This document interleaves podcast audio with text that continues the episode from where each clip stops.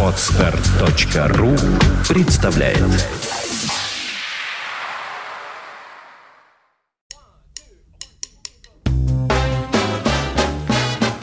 Слушать здесь.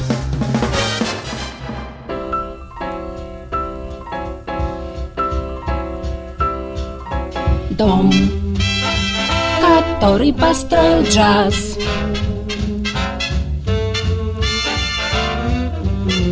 Сбоку.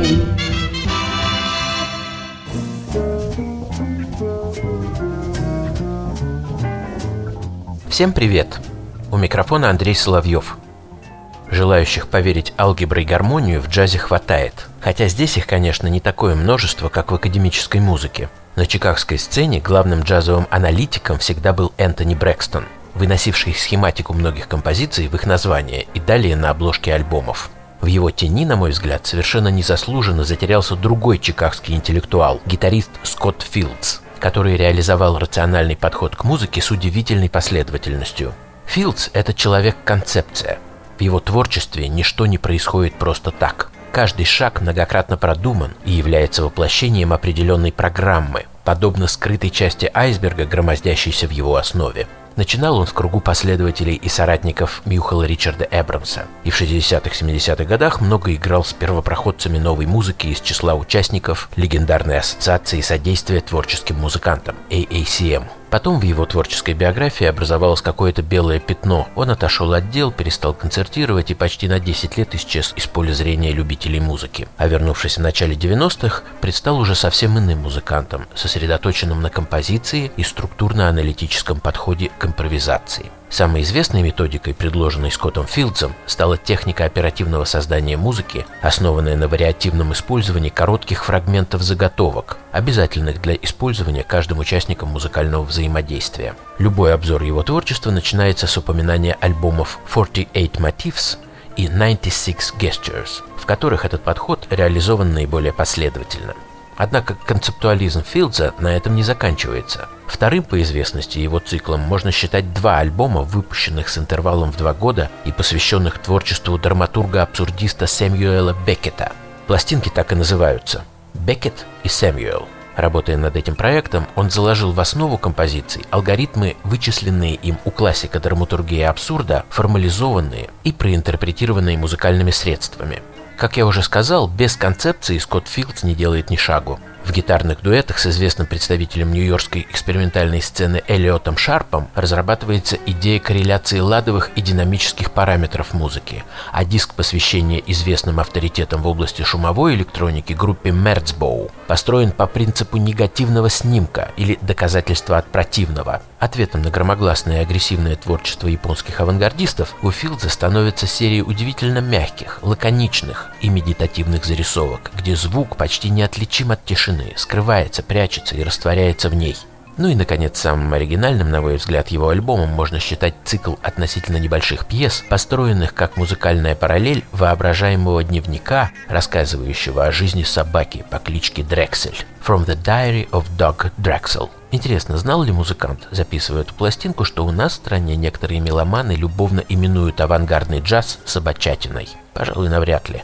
Композиции носят название психоэмоциональных состояний, пережитых псом в те или иные моменты его нелегкой собачьей жизни. Конфликтующий, бездельничающий, возбужденный, лечащийся и даже писающий. Как вы понимаете, я не могу отказать себе в удовольствии предложить вам в завершении этого выпуска как раз пьесу со столь интригующим пикантным названием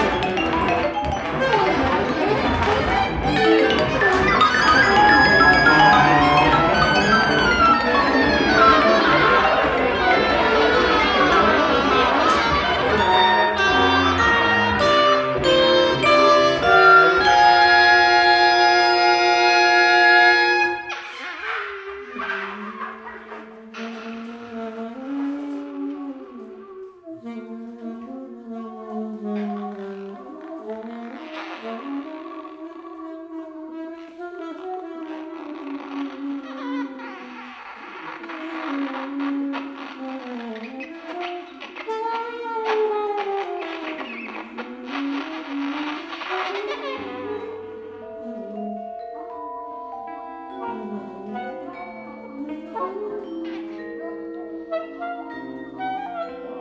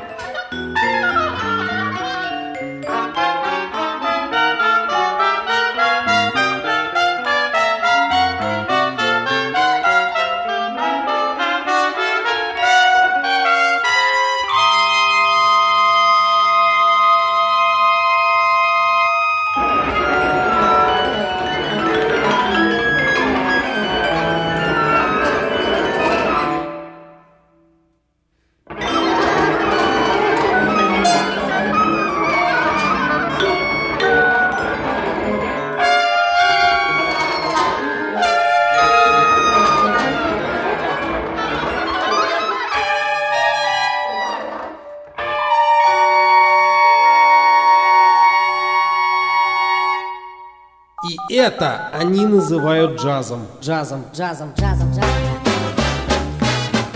Слушать здесь. Скачать другие выпуски подкаста вы можете на podster.ru